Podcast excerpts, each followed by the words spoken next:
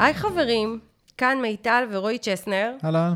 בפרק על נושא מאוד מאוד חשוב, משמעותי, שהוא אולי לעסקים קצת יותר מתקדמים הפעם, אבל אני חושבת שהוא יעניין את כולם.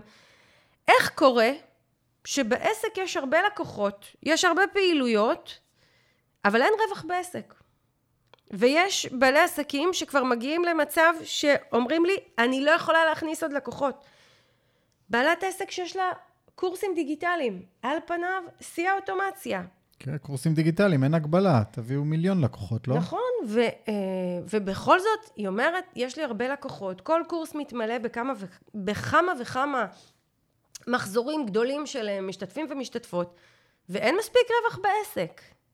ומדובר בבעלי ובעלות עסקים שעובדים קשה, שמותשים, שנשחקים, שבסוף אומרים לי, למה זה שווה לי את זה? נשארים בסוף החודש עם עשרת אלפים שקל נקי הביתה, שזה סכום לא מבוטל אה, בכלל. אמרתי, אני, הפרק הזה מוקדש לעסקים קצת יותר מתקדמים. אה, אבל כן, זה מתסכל, כי אם אני עובדת שעות על גבי שעות, ומשווקת, ומשקיעה, ועושה הרבה דברים, ובסופו של דבר נתקעת תחת תקרת רווח, זה מתסכל, ועל זה אני רוצה לדבר היום. תכלס, לרווח לא אמורה להיות תקרה.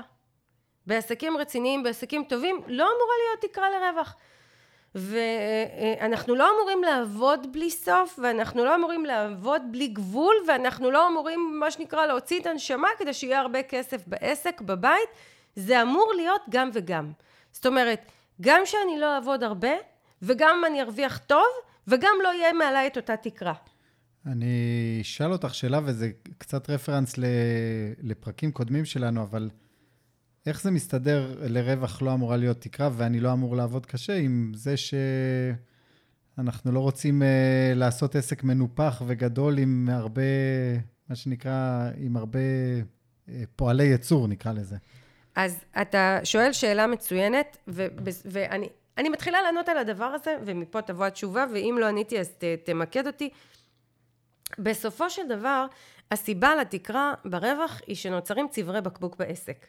עכשיו, הטעות הכי נפוצה של בעלי ובעלות עסקים היא שאם יש לי צוואר בקבוק, בין אם זה בשירות, בשיווק, במתן השירות ללקוחות. בייצור. אה, בייצור, בפיתוח של המוצרים, בעשייה השוטפת, במכירות. מה הם עושים כשיש אה, צוואר בקבוק?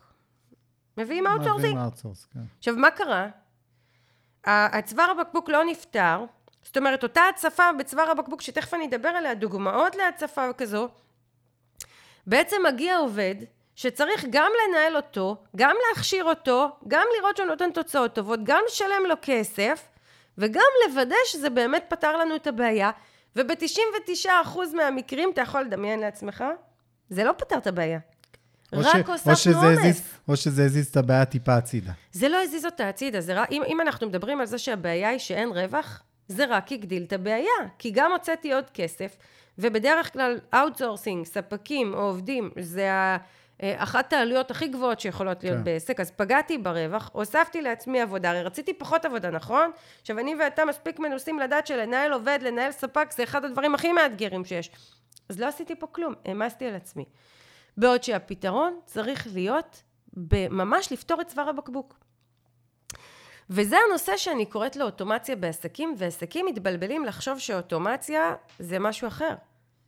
הם חושבים שאוטומציה זה שמישהו עכשיו יבוא ויכתוב לי אימיילים אוטומטיים, שכשמישהי פונה באימייל היא תקבל אימייל אוטומטי וזה יחסוך לי שיחות מכירה, או שהיא שולחת לי הודעת בוואטסאפ, היא תקבל וואטסאפ אוטומטי וזה יחסוך לי לענות לה, ועוד כל מיני כאלה, בעוד שהאוטומציה הזאת לא מטפלת בצברי בקבוק. בצברי בקבוק מטפלים דרך התהליכים המורכבים ביותר בעסק. המרכזיים בעסק.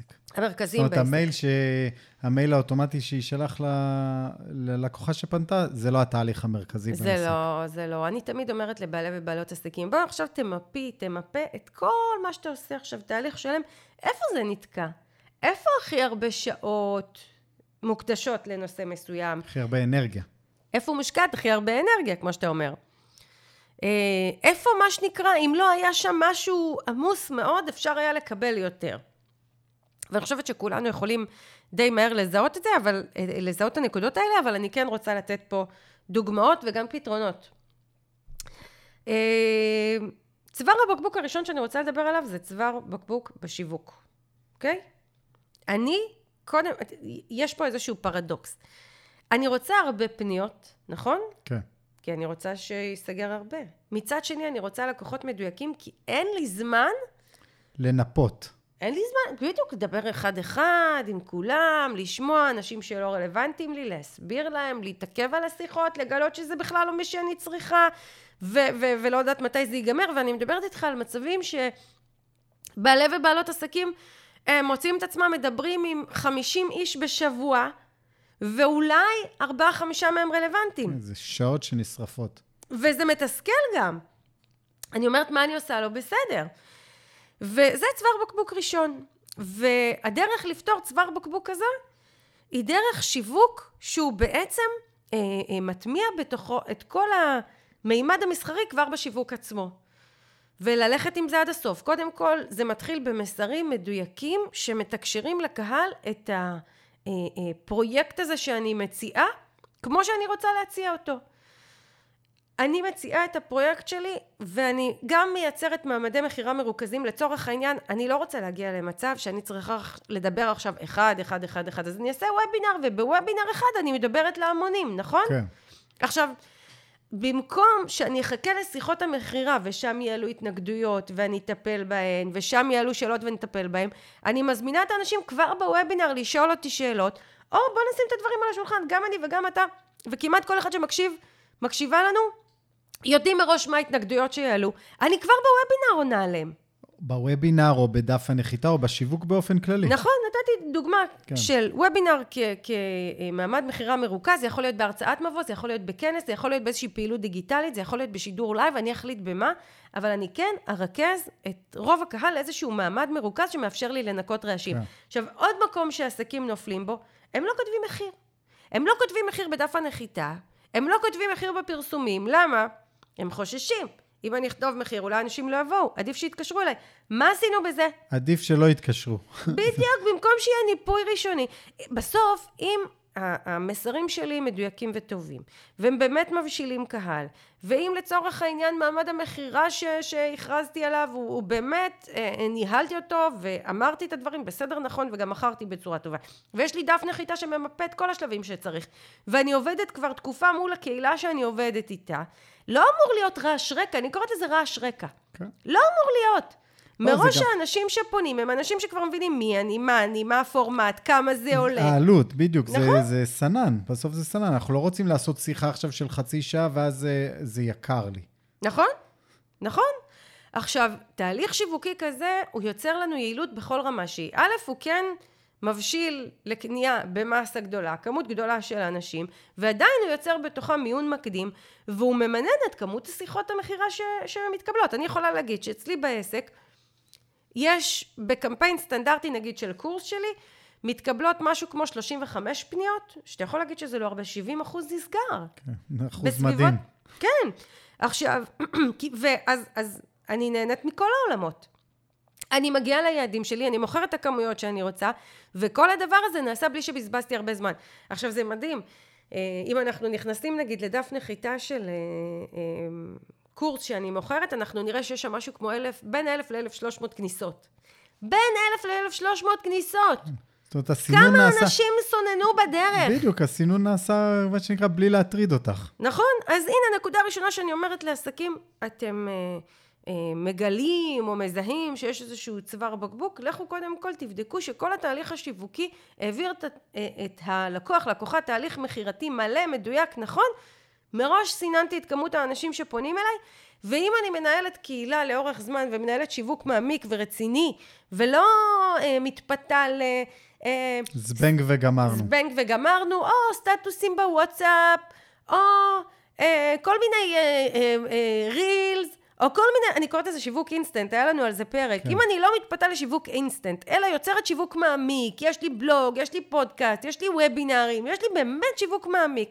מראש מגיעים אל האנשים שכבר מבינים מי אני ומה אני, וכבר הבינו את התהליך, ויגדל הסיכוי שיקנו. אז זה דבר אחד, וזה קשור לשיווק ולמכירות. יש צוואר אה, בקבוק נוסף במתן השירות עצמו. באה בעלת עסק, אומרת, אני יועצת כלכלית. אני מלווה עכשיו, מה שנקרא, הרבה משפחות. במקום ללוות אחת, אחת, אחת, אחת, אני אעשה קבוצה. אני אלמד את כולם יחד. לימדה את כולם יחד, על פניו התייעלות, נכון? כן. אבל אני מגלה שבסופו של דבר התהליך כולל כל אחד מהם צריכים לבוא אליה לכמה פגישות פרטניות ויש שיחות פרטניות ובעצם נוצר שם צוואר בקבוק מאוד מאוד גדול סביב השיחות והפגישות האישיות. כי כן, 70% מהתהליך התייעל, יש לנו קבוצה שלומדת ביחד, ולא משנה אם זה די, קורס דיגיטלי, לא משנה אם זה קורס פרונטלי, בעצם יש פה את המימד הקבוצתי שמאפשר לקבל... יש פה תהליך קבוצתי, לא משנה איפה הוא... כמות אנשים בו זמנית, כן. אבל בסוף הוא כן נתקע באיזשהו צוואר בקבוק, כי אני צריכה לדבר איתם אחד-אחד. או לקבל אותם בקליניקה שלי לפגישה אישית. והדבר הזה ממוטט אותי, והדבר הזה מעייף אותי, והדבר הזה גורם לזה שבקמפיין הבא שלי אני מפחדת להביא עוד לקוחות. אני מפחדת להביא עוד אנשים. כי אני יודעת שאני אצטרך לקבל את כולם ואין לי מקום לכל זה, אז אני אפילו לא שמה לב שאני חוסמת לעצמי את המכירות. הנה צוואר בקבוק שני. אני, מה שנקרא, אני עד לזה. אני רואה את זה אצלי עכשיו ברבעון הראשון של השנה, ש... שהיו לי הרבה סגירות ושנה, בסוף שנה שעברה, ועכשיו אני מטפל בכל הלקוחות שסגרתי, ויש איזשהו, אני באמת עוצר את עצמי במכירות. כי יש צוואר בקבוק, כי אתה מטפל בהרבה לקוחות, נכון. וכל אחד דורש טיפול אישי, וכל אחד דורש התייחסות אישית, כי יש פה תהליך שהוא לא באמת קבוצתי אוטומטי, אלא תהליך פרטני אחד-אחד. כן. אני רואה אותך מהצד. רוב הפרויקטים שאתה תקוע עליהם זה פרויקטים פרטניים, כן. ולא פרויקטים לצורך העניין מאתרים הגנריים. ו, ו, וזה מביא אותי לעוד נקודה, שאם אני כן עובדת בפרויקטים נקודתיים פרטניים, המחיר שלהם צריך להיות משמעותית, משמעותית, משמעותית גבוה, כדי שזה יהיה שווה כן. לנו את זה. כי אנחנו לא שמים לב כמה אנרגיה זה לוקח מאיתנו וכמה זה מפריע לנו למכור עוד מוצרים ושירותים ללקוחות אחרים כי אנחנו תקועים בפרויקט. וחשוב לי להגיד פה עוד משהו. אחד הדברים שעוזרים לנו ויוצרים לנו אוטומציה בשיווק ואוטומציה אמיתית זאת אומרת שפניות מגיעות גם בלי ששיווקתי וסגירות קורות גם בלי ששיווקתי זה שהרבה אנשים קונים ממני עכשיו אם אני בחרתי לעבוד בפרויקטים נקודתיים שאני אה, מתאימה את הפרויקט ללקוח. גם אם גביתי אליו 30 אלף שקל, על פניו רווחי, זה לא מספיק רווחי כי לקוח אחד יביא אחריו עוד מישהו, עוד שניים. תחשוב שבזמן הזה היית מקבל עשרה לקוחות. לפרויקט יותר פשוט, יש סיכוי שכל אחד כן. מהם היה מביא אחד, שניים, ואז כבר אנחנו מדברים על נפחים הרבה הרבה יותר גבוהים. כן. זה במכפלות ש... מגיע. בדיוק, כך שבשום מצב לא משתלם לנו להיתקע על פרויקטים גדולים ומורכבים ו- ונקודתיים ללקוחות, ואם החלטנו לעשות את זה, א', זה צריך להיות באחוז מאוד מאוד מסוים בעסק, וב', זה צריך להיות בתמחור שלוקח בחשבון את כמות האנרגיה שנשאבת מאיתנו, ולא רק את הזמן. כן, זה כמו, שוב, בונים בית, הולכים לאדריכל, אדריכלית, זה, שוב, זה לא איזה תהליך אה, גנרי שהוא עושה עם כולם. אבל זה צריך להיות מתומחר בהתאם, וכנראה שזה מתומחר ככה בהתאם, כדי שזה יהיה רווחי. נכון, לפעמים כן, לפעמים לא, כל אחד ואחת יקשיבו לפרק הזה ויבדקו עם עצמם אם כן או לא. אה, וזה מוביל אותי לעוד נקודה מאוד מאוד משמעותית, וזה, וזו רמת האחריות שנשארת אצל אה, אה, לקוח לעומת העסק. מה זה, מה, מה הכוונה? וזאת נקודה חשובה. אם יש פרויקט שרוב האחריות היא אצלי, אני צריכה לפתח, אני צריכה לחשוב, אני צריכה לבוא עם הרעיונות, אני צריכה לבוא עם העצות. הלקוח בעצם פסיבי, אני זאתי שמפעילה את כל התהליך. לוקח זמן, לוקח אנרגיה, צוואר בקבוק. הרבה פעמים אנחנו לא מקבלים עוד לקוחות כי אין לנו אנרגיה, לא כי אין לנו זמן, לא כי, אין לנו, אה, לא כי יש לנו מגבלה תקציבית, אלא כי אין לנו אנרגיה. וזה אני, קורה במצבים כאלה. אני אוסיף עוד משהו, כשה, מה שנקרא, כשהאחריות אצלנו ולא אצל הלקוח, רמת השביעות רצון תמיד תהיה נמוכה יותר יחסית לזה שהאחריות אצל הלקוח. כי, כי קל להאשים, לא, אני לא אגיד להאשים, אבל קל לראות את הדברים הלא טובים, כי אתה יושב בצד ומה שנקרא נותן ביקורת. אבל אם אתה כלקוח... לוקח אחריות. לוקח אחריות, אתה תהיה הרבה יותר מרוצה. נכון, נכון, נכון, נכון. אה, אגב, כל הדברים שאני אומרת פה הם גם רלוונטיים לעסקי מוצרים, לא רק לעסקי שירותים. למרות שעסקי מוצרים בבסיסם מהותית הם אה, נועדו להיות הרבה יותר אוטומטיים, כי יש לי מוצר והוא מוצע על המדף, אז כביכול אפשר לקנות אותו בלי התערבות שלי.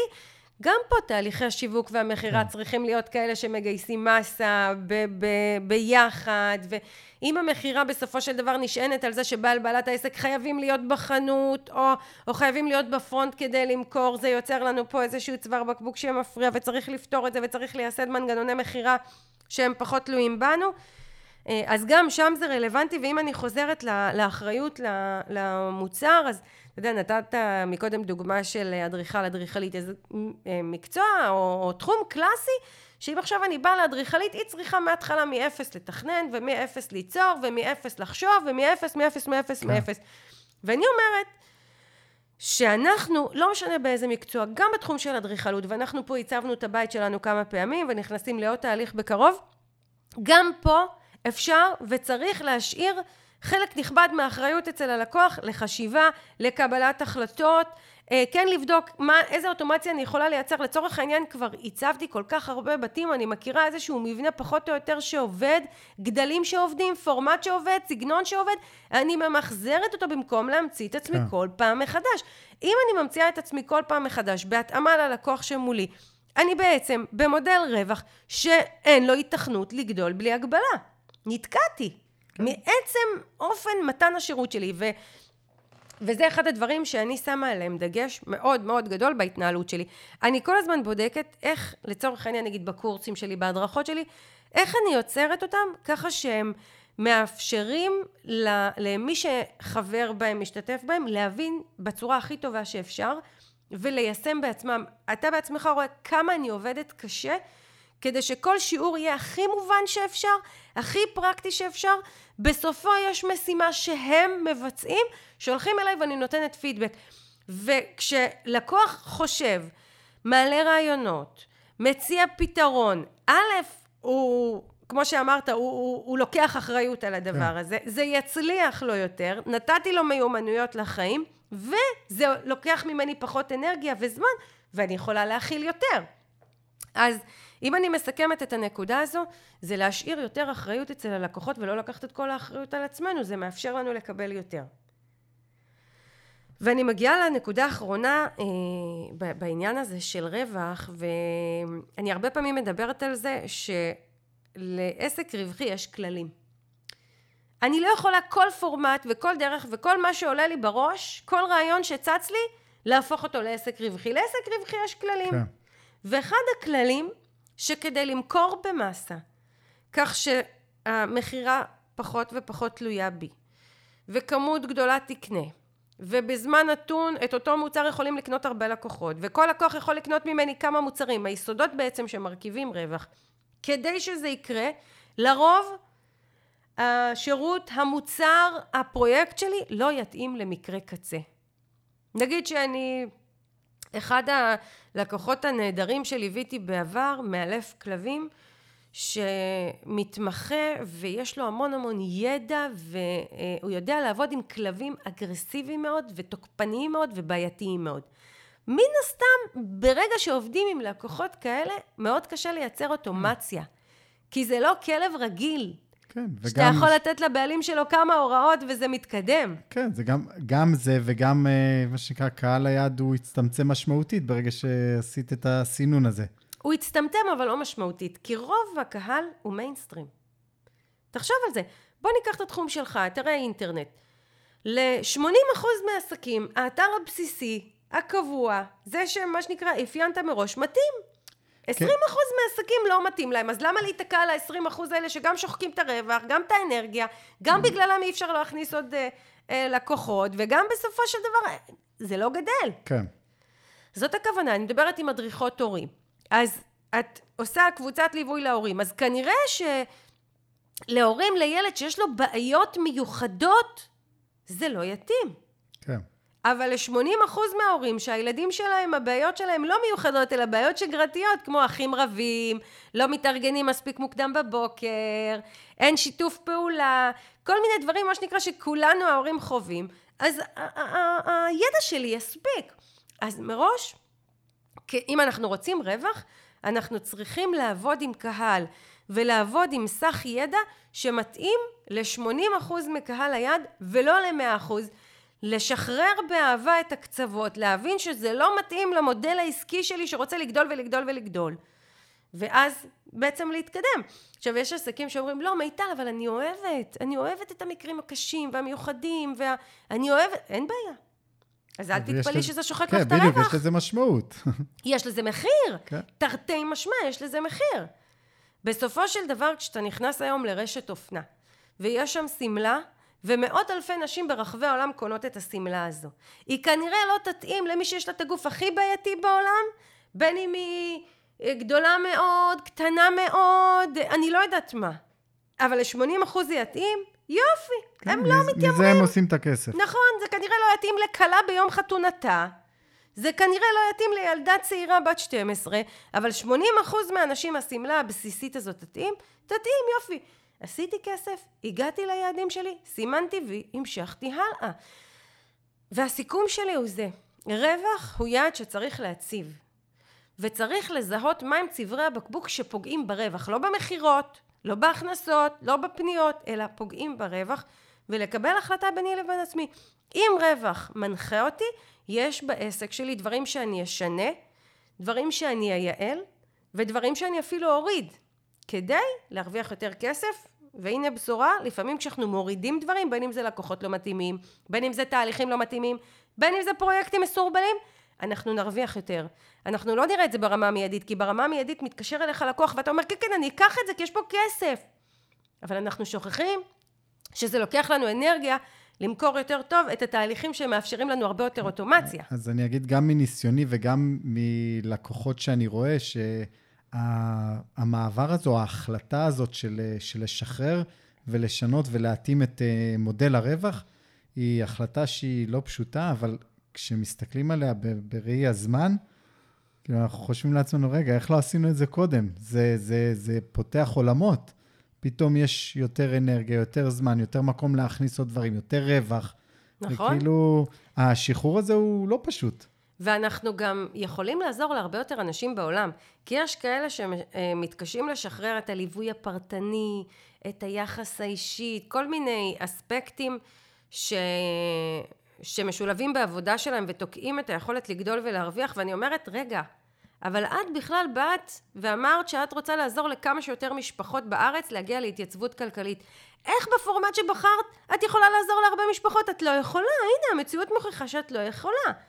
אז אנחנו גם לא מגשימים את המטרות המהותיות שלשמן באנו, לשמן באנו. אז זה גם חלק מהעניין, אז לזכור גם את זה. אה, וזהו. אני מקווה שהבהרתי את הנושא הזה של צברי בקבוק. צברי בקבוק זה לא משהו שאוטומציה טכנולוגית תטפל בו. צברי בקבוק זה משהו שאנחנו מנהלי ומנהלות העסק מזהים ונותנים לו פתרון שהרבה פעמים דורש לחתוך בבשר החי, להוריד דברים לא רלוונטיים כדי לראות את הרווח. זה דורש צעדים נועזים הרבה פעמים, אבל זאת הדרך להרוויח. כן. אני ממש עכשיו עשיתי שני צעדים כאלה, שני מוצרים שהכניסו לי כסף ורווח אה, כל שנה, מוצרים ששניהם ביחד הכניסו לי בערך 150 אלף שקל, ופשוט החלטתי להוריד אותם ולהוריד מההכנסות שלי ומהרווחים שלי 150 אלף שקל, מתוך אה, זיהוי שיש פה מקום להכניס הרבה יותר כסף במקום. האם אני אכניס יותר? האם אני ארוויח יותר? קודם כל כבר ראיתי המרה מיידית איך אה, לקוחות שהתכוונו לרכוש מוצר מסוים והוא ירד מהסל, רכשו כן. מוצר אחר, אבל ימים יגידו אם זה היה שווה את זה. יש לי תהיות, אבל אין מה לעשות, צריך לקבל החלטות נועזות ולעשות צועדים נועזים כן, וזה בהחלט לראות. החלטה נועזת, זאת אומרת, גם זה לא קם בבוקר, אוקיי, אני מורידה את זה כי לא בא לי, זה... מה שנקרא, הייתה חשיבה מאוד אה, משמעותית אה, סביב הדבר הזה. נכון, מה שאני בעצם רוצה להגיד זה שההחלטות האלה הן בדרך כלל קשות. אתה יודע, כשאני מלמדת מודל רווח בקורס שלי, לשווק עם מיטל, וגם בקורס המתקדמים, אני מלמדת רווח בכל קורס שלי, זה לא משהו שאני מוותרת עליו. ו... וכשאני מלמדת רווח, זה השיעור שהרבה מאוד אנשים נתקעים עליו. זה לא סתם הם נתקעים, הם נתקעים כי, כי זה קשה לקבל את ההחלטות האלה. כי, כי אנחנו צריכים להוריד דברים, ואנחנו צריכים לדייק דברים, ואנחנו צריכים לשנות דברים, וזה הרבה פעמים דברים שלא חלמנו ולא ראינו ככה, ופתאום אנחנו מבינים את זה, והקונפליקט נטמע בנו, והרבה פעמים אני אומרת לבעלי ובעלות עסקים, תעזבו את זה, תעזבי את זה, תעזבי את מודל הרווח, תניחי לו. הבנת את העיקרון? הבנת מה תוקע כן. אותך? תמשיכי, ותוך כדי תנועה תראי לבד איך את מנקה מעצמך את מה שמעיק עלייך, את מה שתוקע אותך, ומביאה יותר ממה שעושה לך טוב. אבל עכשיו שהבנת את זה, אין דרך חזרה. כן. אין לך מה להיתקע לבנות את מודל הרווח, תמשיכי קדימה, תראי איך הוא מתהווה מעצמו. אז זה גם אחד הדברים שצריך לשים לב. אמ, זהו, אז זה, זה פרק שהוא מאוד מהותי מבחינתי, אני מקווה שעסקים יקשיבו לו ויבינו אותו, וזה נושא ארוך וסבוך, הלוואי והייתי יכולה להכניס את כולו לפרק של פודקאסט, אני מלמדת את זה קורסים שלמים. אבל אה, כן, הוא אגב, חשוב, ואני מקווה שאת הפואנטה הבינו. כן, אגב, אה, פרטני ואגב, אחריות, זה משהו שבאמת רק, אף יועץ לא יכול להגיד את הדברים האלה, כמעט רק בעל העסק עצמו שמכיר את ה... את. ההוויה של העסק ואת התהליכים, יכול למצוא באמת באמת את צברי הבקבוק ברמה הכי נכונה. נכון, ולקבל החלטות נועזות, רק בעל, בעלת העסק יכולים. נכון. מי יקבל החלטות כאלה בשבילנו? ו... וזו מנהיגות, לקבל החלטות קשות ונועזות ולשלוט בתהליך, זה משהו שאנחנו יכולים לעשות אותו, ואני באמת ממליצה לכל בעל ובעלת עסק לעשות את העבודה הזו, ולראות איך המספרים גדלים הרבה יותר. אז זהו, אה, רועי, תודה שהקלטת איתי את הפרק הזה. בשמחה. פרק חשוב בנפשי, אחד הנושאים שאני הכי אוהבת לדבר עליהם. אה, אני מזמינה כל בעל בעלת עסק שמקשיבים לנו לקבוצת עושים עסקים גדולים עם מיטל צ'סנר לשאול אותנו כל שאלה. אה, להציע לנו רעיונות לפרקים, אם זה מעניין אתכם ואתם רוצים שנעמיק עוד בנושא הזה של רווח ואוטומציה וצברי בקבוק, אז, אז תכתבו ואני אשמח להרחיב על זה יותר. אה, אמרתי בתחילת הפרק שזה רלוונטי לעסקים שקצת מתקדמים. אני חושבת שזה נושא שכל עסק ממש מההתחלה כדאי שיקשיב לו, ואני מקווה שכולם יקשיבו לנו, כדי מראש להימנע מטעויות כן. ולהתנהל נכון. זהו, אז שיהיה לנו המשך שבוע מעולה, ושרק נמשיך לעשות עסקים גדולים. ביי ביי. להתראות ותודה.